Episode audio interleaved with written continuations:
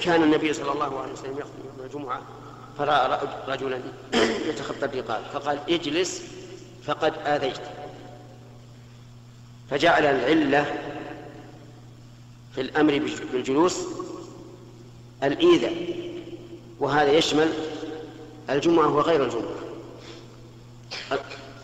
والنبي صلى الله عليه وسلم لم يقل اجلس فإنه يوم الجمعة قال اجلس فقد عليك إذن متى حصل الإيذاء؟ فإن الإنسان ينهى عن تخطي الرقاب. لكن بعض العلماء رحمهم الله يقول ما لم يجد فرجة لا يصل إليها إلا بالتخطي. فله أن يتخطى.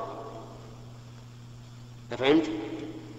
يعني مثلا الإنسان وجد في الصف الأول فرجة ما فيها أحد. فله أن يتخطى ليصل إلى هذه الفرجة. وعللوا ذلك رحمهم الله بأن هؤلاء هم الذين جنوا على أنفسهم. لأنهم مأمورون بأن إيش؟ يسدوا الخلل. فإذا لم يسدوه فهم الذين جنوا على أنفسهم. لكن في نفس من هذا الشيء في الواقع.